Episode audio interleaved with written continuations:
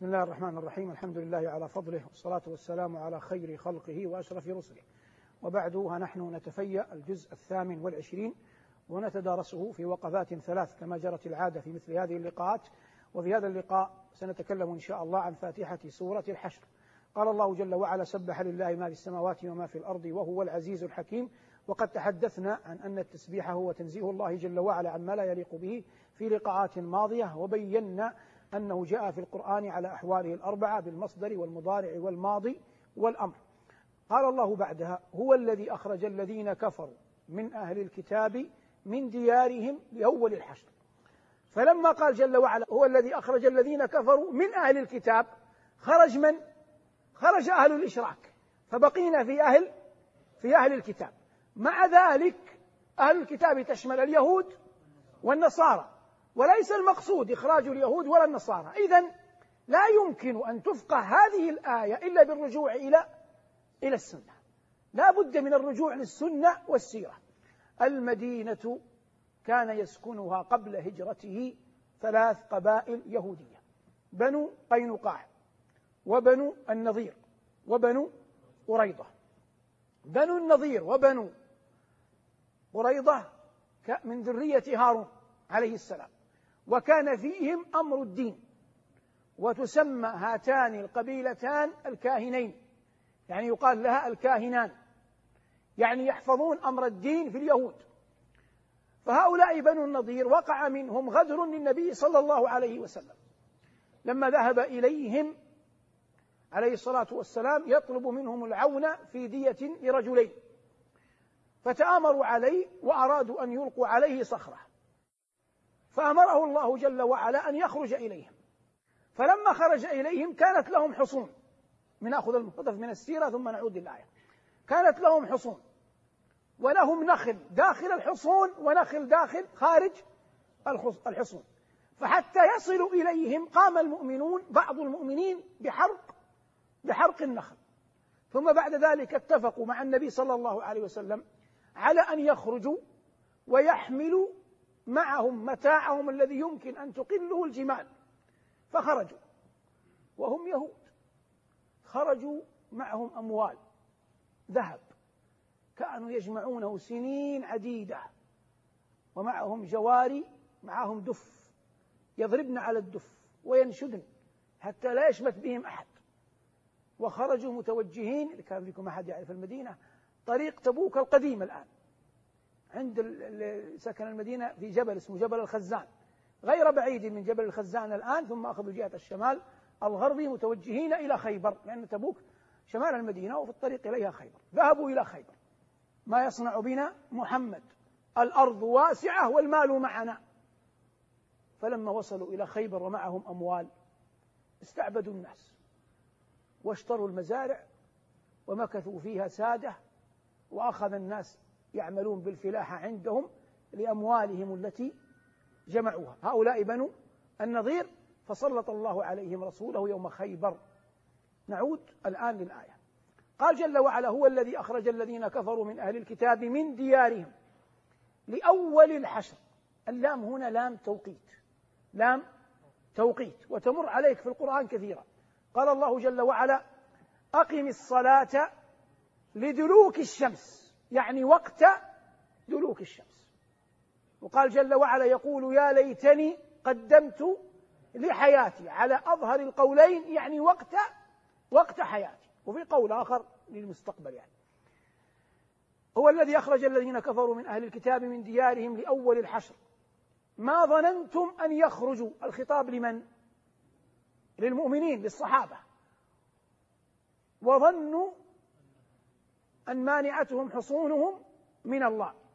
الآن ما يركب على الخيل التي يركب عليها لها اسم آخر غير خيل ما هو؟ الخيل ما لها اسم ثاني وش اسمه فرس غير فرس. حصان. لماذا تسمي تسمى حصان؟ لأنها تحصن صاحبها في المعركة. فلا تطأه أقدام الفرسان. حسان رضي الله عنه لما مدح عائشة قال حصان رزان. ما معنى حصان؟ حصنت نفسها بعفتها. والله يقول والمحصنات من النساء. يعني حصن حافظن على أنفسهن بعفتهن. فهمنا أن لفظ حصن يعني الحفظ. هم عندهم حصون. ظنوا أن حصونهم هؤلاء مانعتهم ممن من الله. فالحصون وقت من جند المسلمين. لكنها لم تق ممن؟ من الله. قال رب العالمين فأتاهم الله من حيث لم يحتسبوا. كيف أتاهم الله من حيث لم يحتسبوا؟ جاءهم من أنفسهم. قذف الله جل وعلا في قلوبهم الرعب. ومن انهار داخليا لا يمكن أن يقف ظاهرا. فدخل عليهم الرعب دب في القلوب. فلما دب القلوب في الرعب أصبحت هذه الحصون وجودها كعدمها. وجودها كعدمها قال الله جل وعلا وقذف في قلوبهم الرعب. قذف في اللغة هو الرمي باليد بقوة. وهنا معناه أن الرعب وقع منهم موقعا عظيما. وقذف في قلوبهم الرعب يخربون بيوتهم بأيديهم وأيدي المؤمنين. معنى يخربون بيوتهم بأيديهم وأيدي المؤمنين. الآن النبي عليه الصلاة والسلام أذن لهم أن يحملوا ما يستطيعون. محدد.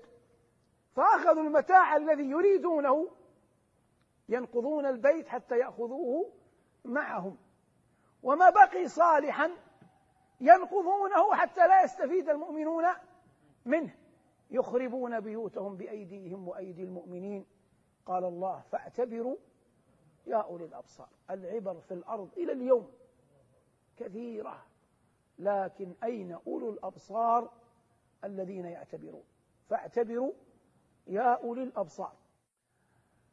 ثم قال الله جل وعلا ولولا أن كتب الله عليهم الجلاء لعذبهم في الدنيا ولهم في الآخرة عذاب النار. هذه الآية معناها الله جل وعلا قضى وحكم أنه سيجليهم من ديارهم والجلاء هو الخروج من أرض الوطن بغير نية العودة.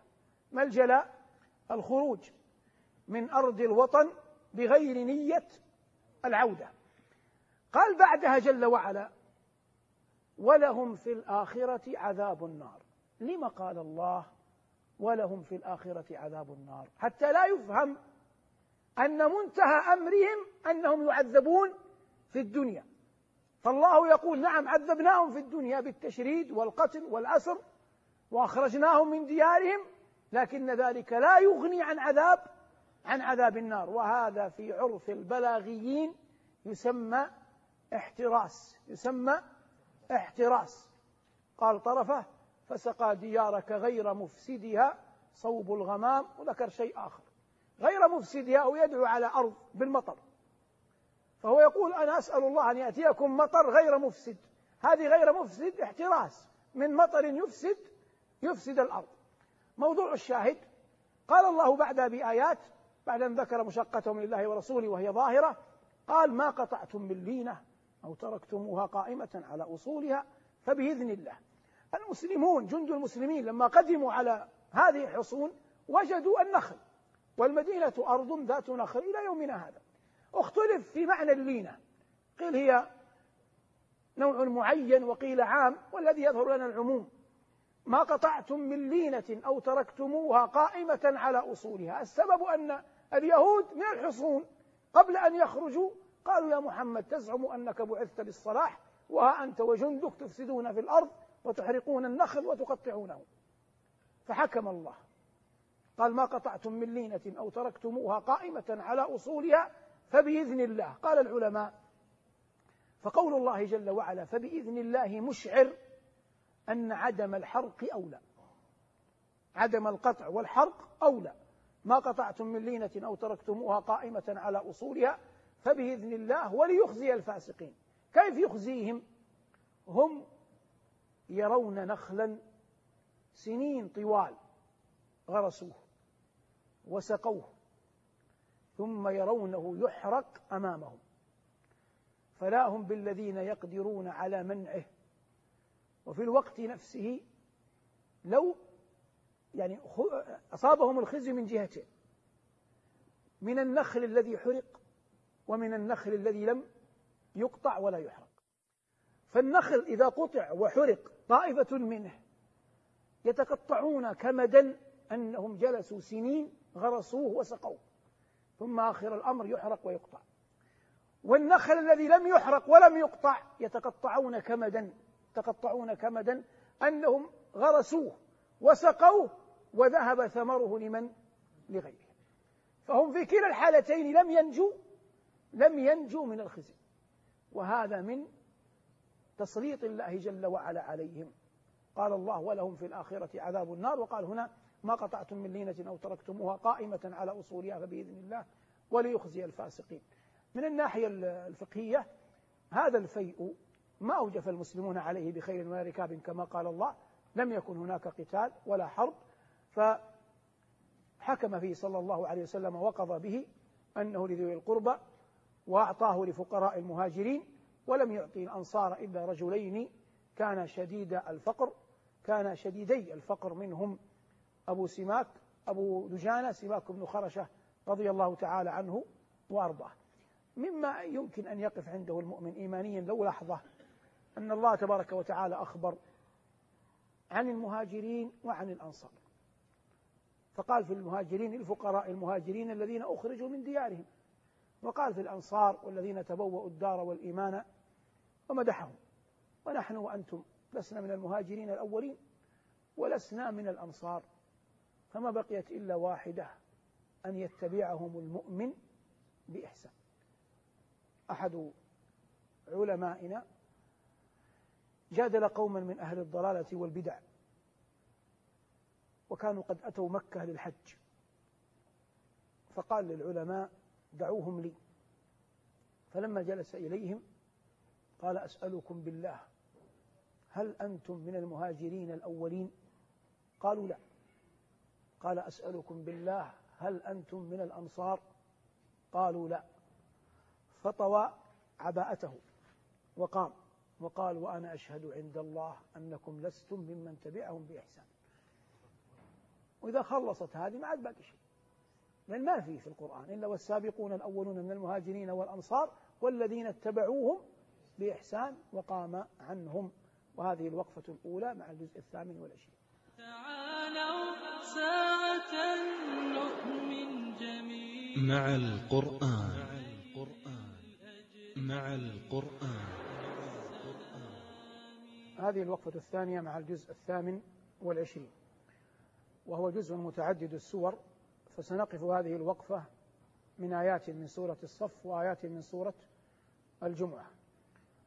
فأما الآيات التي من سورة الصف فإن الله يقول وإذ قال موسى لقومه يا قوم لم تؤذونني؟ وقد تعلمون أني رسول الله إليكم.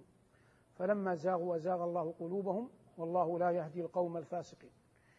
الإيذاء في هنا إيذاء ديني والإيذاء الذي مر في سورة الأحزاب إيذاء بدني. الأحزاب الإيذاء المذكور فيها إيذاء بدني قال الله فبرأه الله مما قالوا.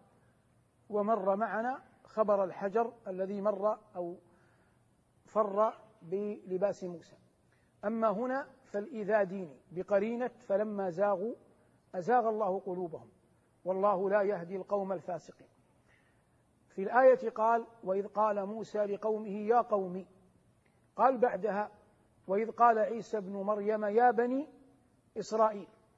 ولم يقل يا قوم وإن كان هو من قومه منهم من جهة أمه.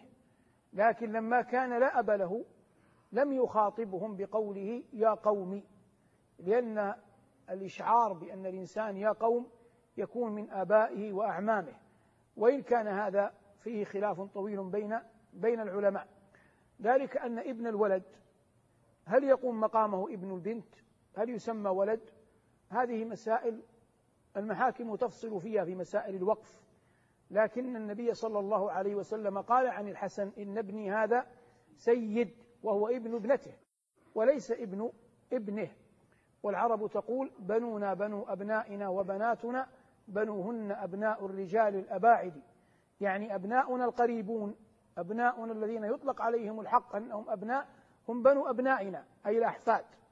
وأما أبناء البنات وفق هذا البيت بنوهن أبناء الرجال الأباعد مع أن النبي عليه الصلاة والسلام قال ابن أخت القوم منهم ابن أخت القوم منهم وقال صلى الله عليه وسلم في حق سعد وهو من بني زهرة من أخواله هذا خالي فليرني امرؤ خاله. نعود للآية فيها كذلك أن عيسى قال ومبشرا برسول يأتي من بعد اسمه أحمد. فقطعا أحد أسمائه صلى الله عليه وسلم هي ماذا؟ هي أحمد. لكن محمدا هو اسمه الذي سماه به جده عبد المطلب لما لما ولد. والذي نستله من الآية أن النبي صلى الله عليه وسلم أخبر والقرآن تفسره السنة في مواضع كثيرة قال أنا دعوة أبي إبراهيم وبشارة أخي أخي عيسى. فإبراهيم لما وضع هاجر وابنها دعا الله جل وعلا بأن يبعث فيهم من أنفسهم نبيا صالحا كذا أوصافه ويكون على يديه تعليمهم فكان صلى الله عليه وسلم هو ذلك الدعوة من أبيه إبراهيم. وقال هنا مبشرا برسول يأتي من بعد اسمه أحمد هو صلى الله عليه وسلم بشارة أخيه عيسى ودعوة أبيه إبراهيم. في سورة الجمعة قال جل وعلا مثل الذين حملوا التوراة ثم لم يحملوها كمثل الحمار يحمل أسفارا. بئس مثل القوم. هذا تشبيه لحال والعياذ بالله من رزق علما من أهل الكتاب ثم لم يعمل بعلمه. لكن أردت التنبيه هنا على أنه اشتهر بين الناس بيت. يقول كالعيس في البيداء يحملها الظمأ والماء فوق ظهورها محمول هذا أراد به صاحبه أن يقول إن هذا المثل مستق يعني مقتبس من الآية. كما صور الله جل وعلا حملة العلم من أهل الكتاب الذين لم يؤمنوا برسوله صلى الله عليه وسلم ولم ينتفعوا بعلمهم. قال مثل الذين حملوا التوراة ثم لم يحملوها كمثل الحمار يحمل أسفارا أي كتبا جمة كثيرة. قال هنا كالعيس الجمال. في البيداء يقتلها الظمأ والماء فوق ظهورها محمول. أراد أن يقول إن العيس أحيانا تكون في البيداء وعليها الماء فوق ظهورها ومع ذلك لا تنتفع لا تنتفع به لكن هذا التشبيه ناقص وليس كتشبيه الآية. ويجب أن يتدبر تشبيه الآية. كيف تعرف؟ العيس أي الجمال لو قدر أن الماء المحمول في الغرائر عليها سقط ماذا تفعل به؟ تشربه. تعرف أنه ماء فتشربه لكن عدم شربها له لعجزها عن الوصول إليه في حين أن الحمار الذي يحمل أسفار يحمل كتبا ينتقل بها من بلد إلى بلد من قرية إلى قرية. لو أن هذه الكتب سقطت بين عينيه لما انتفع شيئا. واضح الفرق؟ فالعلة في في العيس في الجمال هي قضية العجز. أما قضية الحمار قضية الفهم قضية الفهم وعدم العمل بالعلم وعدم العمل بالعلم. في سورة الجمعة كذلك قال أصدق القائلين يا أيها الذين آمنوا إذا نودي للصلاة من يوم الجمعة. يوم الجمعة بالاتفاق هو اليوم الذي خلق الله جل وعلا فيه آدم وفي يوم الجمعة أدخله الجنة. وهذا اليوم هو اليوم الذي تقوم فيه الساعة. ونبينا صلى الله عليه وسلم نزل في بني عمرو بن عوف أول ما نزل المدينة.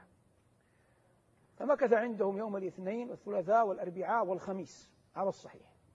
يوم الجمعة قبل الزوال بقليل على الزوال. ركب ومعه أصحابه المهاجرون وخرجوا يريدون المدينة يعني يدخلون المدينة. بني عمرو بن عوف يسكن بجوارهم بني سالم بن عوف على مقربة يسيرة فأناخ المطايا صلى الله عليه وسلم وصلى بهم الجمعة وهي أول جمعة في الإسلام أول جمعة في الإسلام بإمامته صلى الله عليه وسلم. كانوا قبلها يصلون الجمعة جمعهم أسعد بن زرارة رضي الله عنه وأرضاه. ولهذا حسان رضي الله عنه لما كبر كان ابنه يراه يسمعه. كلما سمع مؤذن الجمعة يستغفر ويدعو ليسعد بن زرارة أبي أمامة رضي الله عنه. فسأل الابن أباه من الأب؟ حسان. قال يا أبت إني أراك كلما سمعت مؤذن الجمعة دعوت لأبي أمامة. قال يا بني إنني أذكره. هو أول من جمعنا في المدينة. فأسعد بن زرارة رضي الله عنه وأرضاه. هو أول من أقام الجمعة في المدينة. ثم إن الجمعة أقيمت في مسجده صلى الله عليه وسلم. ولم تكن الجمعة تقام أيام حياته إلا إلا في مسجده. ثم أقيمت صلاة الجمعة كما عند البخاري في الصحيح في جواثة من أرض الأحساء اليوم غير بعيدة عن مدينة الهفوف وهي ثاني جمعة أقيمت في الإسلام في قرية جواثة والمسجد موجود إلى الآن لكنه مهدوم يعني طين وحجارة لا يصلى فيه. المقصود هذا ثاني مكان صلي فيه الجمعة. نعود الآن لصلاة عليه الصلاة والسلام الجمعة. لما صلى في هذا المكان ولم يصلي في مسجد قباء؟ هو صلى في مسجد قباء الفروض ثم مضى غير بعيد. يعني أقل من كيلو متر ثم أناخ وصلى الجمعة. لأن بني عوف ينقسمون قسمين. بني عمرو وبني سالم. فلما مكث في قباء عند بني عمرو بن عوف وأرضاهم أياما أحب أن يعدل حتى لا يتأتى هؤلاء على إخوانهم. فصلى في بني سالم الجمعة يكرمهم بها صلى الله عليه وسلم فيكون قد عدل بين الفريقين لأنهم أبناء لأنهم أبناء عمومة. أسعد هذا أصيب بما يشبه بما يعرف في زماننا بالجلطة فكواه النبي صلى الله عليه وسلم. ومع ذلك مات فكأن بعض يهود أخذ يلمز فأخبر صلى الله عليه وسلم أنه عبد وأنه بشر. وأنه لا يملك إحياء الموتى وأنه لا يملك لنفسه فضلا عن صاحبه شيئا وإنما مات أسعد رضي الله عنه بأجله. وأسعد بن زرارة أول من دفن في البقيع من الأنصار ويقابله من المهاجرين أول من دفن في البقيع عثمان بن مضعون رضي الله عنه وأرضاه. فعثمان بن مضعون أول من دفن في البقيع من المهاجرين وأسعد بن زرارة أول من دفن أول من دفن من الأنصار. قال الله جل وعلا يا أيها الذين آمنوا هذا نداء تشريف. وقد مر معنا أن النداء قد يكون نداء نسبة. يا بني آدم وقد يكون نداء تنبيه نداء اسم.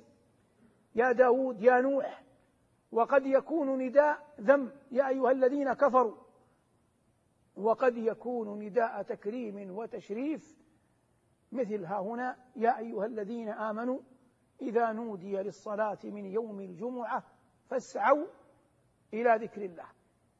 فسمى الله الخطبة والصلاة ذكرا ولا ريب أنها من أعظم وأجل الذكر الذي تعبد الله جل وعلا به عباده. فحري بمن رقى منبر أن يذكر الناس بما ينفعهم وحري بمن أتى أن يعلم أنه في عبادة جليلة كريمة. قال صلى الله عليه وسلم نحن الآخرون السابقون يوم القيامة.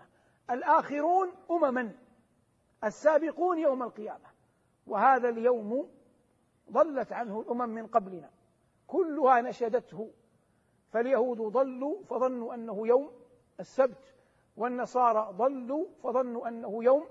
الأحد فهدانا الله إليه فهو يوم. الجمعة فنحن السابقون يوم القيامة كما أخبر نبينا صلوات الله وسلامه عليه. قال الله جل وعلا فاسعوا إلى ذكر الله وذروا وذروا البيع. هذه جملة ما يمكن أن يقال من في الوقفة الثانية من هذه من هذا الجزء المبارك الجزء الثامن الثامن والعشرين جمعنا في هذه الوقفة ما بين سورتي الصف والجمعة. في الوقفة الثالثة سنفرد الحديث على صدر سورة التحريم إن شاء الله تعالى عند قول الله جل وعلا يا أيها النبي لم تحرم ما أحل الله لك؟ تبتغي مرضاة أزواجك والله غفور رحيم. تعالوا ساعة نؤمن جميل مع القرآن. مع القرآن. هذه الوقفة الثالثة من الجزء الثامن والعشرين قال ربنا وهو أصدق القائلين. يا أيها النبي لم تحرم ما أحل الله لك؟ النداء نداء تشريف فنودي صلى الله عليه وسلم بوصف النبوة. لم تحرم؟ هذا نوع من شيء من العتاب من الله جل وعلا لنبيه.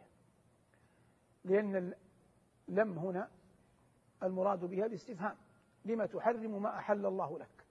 ففقهنا بادي الرأي أن هناك أمرا كان مباحا حرمه النبي صلى الله عليه وسلم على نفسه. وللعلماء فيما حرمه الله على نفسه قولان. فيما حرمه رسول الله صلى الله عليه وسلم على نفسه قولان. قول يقول وعليه الأكثرون أن النبي صلى الله عليه وسلم كان إذا مر على زينب بنت جحش زوجته تسقيه عسلا فيتأخر عندها. فأدركت عائشة ما أدركت من الغيرة. فاتفقت عائشة وحفصة على أن النبي صلى الله عليه وسلم إذا مر عليهما بعد أن قد مر على زينب أن تقول أكلت مغافير. مغافير نبت ريحته ليست بذاك. والنبي صلى الله عليه وسلم كان يكره أن تكون منه رائحة غير غير غير طيبة. فحتى يقطعان على زينب أن يبقى عندها رسول الله متأخرا بعض الشيء لجأ إلى هذا. فلما قالت له حفصة ذاك وقالت له عائشة ذاك حرم على نفسه أن يأكل عسلا عند من؟ عند زينب. هذا التخريج الأول. التخريج الآخر للآية الرواية الثانية أن النبي صلى الله عليه وسلم في بيت حفصة وطئ جاريته التي بعثها إليه المقوقس أم إبراهيم ماريا. فرأته حفصة. فكأن أصابها ما أصابها أن في بيتها على فراشها فأقسم أن لا يأتيها مرة أخرى. وأيا كان الأمر؟ فالجارية حل مباح له. والعسل حل مباح له. والأول أظهر أنه حرم على نفسه من أجل زوجتيه. هذا الخبر من حيث الإجمال والعتاب القرآني إن صح تسميته عتابا يدل على بشريته صلى الله عليه وسلم وعلى أن بيت النبوة كسائر كسائر البيوت. لكن الله جل وعلا عمره بالوحي ونزول القرآن فيه. والنبي عليه الصلاة والسلام تزوج على الصحيح ممن دخل بهن أحد عش إحدى عشرة امرأة. إحدى عشرة امرأة. اثنتان وهي زينب أم المساكين وخديجة بنت خويلد ماتتا في حياته. ومات صلى الله عليه وسلم عن تسع. وكان يقسم لمن؟ لثمان. لأن سودة تنازلت عن ليلتها لمن؟ لعائشة. فدخل على إحدى عشر ومات عن تسع وكان يقسم لثمان صلوات الله وسلامه عليه. منهن قرشيات مثل عائشة وزينب بنت جحش ومنهن غير قرشيات مثل جويرية ومنهن يهودية وهي واحدة وهي صفية وصفية هي بنت حيي ابن أخطب ويحيى وحيي بن أخطب من بني النضير. وبنو النضير مر معنا أنهم أجلوا من المدينة إلى خيبر. فلما فتحت خيبر تزوج النبي صلى الله عليه وسلم صفية. فوجد في وجهها على خدها أثر صفحة. قال ما هذا؟ فأخبرته أن زوجها الذي كان قبله كنانة بن أبي الحقيق رأت هي في منامها أن القمر يسقط في حجرها فأخبرت زوجها فصفعها قال تتمنين أي تتزوجين يقع لك. الملك الذي في المدينة يقصد رسول الله صلى الله عليه وسلم طبعا ولا يعترف بنبوته يقول ملك. فوقع الأمر كما قال. قتل زوجها وقتل أبوها وقتل عمها فتزوجها النبي صلى الله عليه وسلم وأسلمت وهي التي لما جاءته في خبر الاعتكاف مكثت عنده طويلا ثم خرج من المسجد يشيعها حتى تصل إلى حجرتها. فمر الرجلان فبعد أن أسرع في مشيتهما رأوه ورأوا المرأة ولم يعرفوا المرأة فأسرعوا في المشية. فقال على رسلكما إنها صفية حتى يقطع على الشيطان أن يوسوس لهما. والعاقل لا يثرب على نفسه ويكون واضحا بجلاء ولا يدع فرصة لمن للناس أن يذموه. فإن ذموه من غير خطأ منه فهذا شأنهم. لكن ومن دعا الناس إلى ذمه ذموه بالحق وبال وبالباطل. فقال على رسلكما إنها صفية. فاعتذر قال إن الشيطان يجري من ابن آدم مجرى الدم والإنسان يكون جليا واضحا في مثل هذه الأمور. المقصود هذه إطلالة على أزواجه صلى الله عليه وسلم. هنا يقول الله يا أيها النبي لم تحرم ما أحل الله لك؟ تبتغي مرضاة أزواجك. هذا عموم يراد به الخصوص. على القول الأول يراد به عائشة وحفصة رضوان الله عليهما. قد قد فرض الله لكم تحلة أيمانكم أيمانكم والله مولاكم وهو العليم الحكيم. ثم قال جل وعلا وإذ أسر النبي إلى بعض أزواجه حديثا فلما نبأت به وأظهره الله عليه عرف بعضه وأعرض عن بعض. اختلف في سبب النزول ولا أتجرأ على اختيار أحد منها لكن من حيث الجملة سر ما أطلع النبي صلى الله عليه وسلم إحدى زوجاته عليه فأظهرته فعاتبها. لكن انظر إلى قول الله عرف بعضه وأعرض عن بعض. هذا يدخل في التعامل مع النساء. يكون الإنسان مقربا لها متوددا إليها.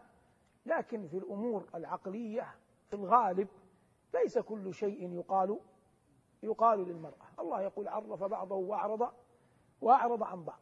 هذا في بعض الأحوال. هذا كله يدل على أنه صلى الله عليه وسلم في بيته يعيش كما يعيش سائر كما يعيش سائر الناس. وقع بعد ذلك حديث الإيلاء. وحديث الإيلاء لما أكثرنا عليه صلى الله عليه وسلم تركهن شهرا واعتزلهن في مشربة له. مكان خلى به عليه الصلاة والسلام شهر. هذا الحديث شاع أول الأمر أن الإيلاء أراد به النبي عليه الصلاة والسلام الطلاق. كان عمر يسكن خارج يعني في العوالي عالية المدينة وله جار أنصاري. فيقول أنا مرة أذهب إلى المسجد وأعرف خبر رسول الله فآتي, فآتي إلى جاري وأخبره. وأحيانا الأنصاري يذهب ويأتيني بالخبر. فجاء الأنصاري يوما فزعا يطرق باب عمر. قال عمر وكنا نتحدث يعني الأجواء السائدة في المدينة أن غطفان تعد العدة لغزونا. فنزلت فزعا قلت له هل غزتنا غطفان قال الأمر أعظم من ذلك. قلت وما هو؟ قال طلق رسول الله صلى الله عليه وسلم نساءه. هذا الذي فهمه الأنصاري. فقدم عمر يجري. فوجد أنه لم يكن يؤذن على رسول الله أن يدخل عليه. فما زال يستأذن ما زال يستأذن حتى دخل. فلما دخل وإذا برسول الله على حصير قد أثر في جنبه. وليس في البيت في الغرفة شيء يرد الطرف. يعني ما في شيء. فقال يا رسول الله أنت فيما أنت فيه. الآن نسي لماذا جاء؟ أنت فيما أنت فيه. وكسرى وقيصر فيهما فيما هما فيه. قال في شك أنت يا ابن الخطاب أولئك عجلت لهم طيباتهم في الحياة الدنيا.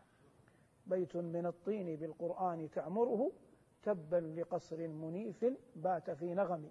الليل تسهره بالوحي تعمره وشيبتك بهود آية استقم. صلوات الله وسلامه عليه. لما اطمأن من هذا قال يا رسول الله أطلقت نساءك قال لا. فاطمأن عمر. يقول عمر يكلم امرأته أخذت تراجعه. تراجعه ترفع الصوت عليه. فعجب وغضب. قالت وما لك؟ إن نساء رسول الله صلى الله عليه وسلم يراجعنه. ثم ذكر العلة عمر. قال كنا في مكة. قوم نغلب نساءنا. فجئنا المدينة فوجدناهم قوم فوجدناهم قوما تغلبهم تغلبهم نساءهم. فأخذ نساؤنا هذا من من نسائهم. والبيئة لها شأنها في حياة الناس. هذا من نقل الثقافات. لا يمكن لعاقل أن يرده ولا أن يمنعه أو يقول به. كل الذي نريد أن نصل إليه من هذه الأخبار الصحيحة أن تصل إلى أنه لا يمكن أن يكون هناك بيت لا اختلاف فيه ولا نزاع. هذه أوهام. ما دام في خلطة بين البشر لابد أن يكون في شيء من الأخذ والعطاء. لكن القذى ولا العمى. أشياء لا تقبل وأشياء يصبر عليها. أشياء لا تقبل وأشياء يصبر عليها. ولا راحة للمؤمن دون لقاء الله. مع القرآن نحيا في سلام فخير الوقت في خير الكلام. بتفسير وأخبار حسان عن المختار نبراس الظلام. مع تسامت به الأرواح في أعلى مقام.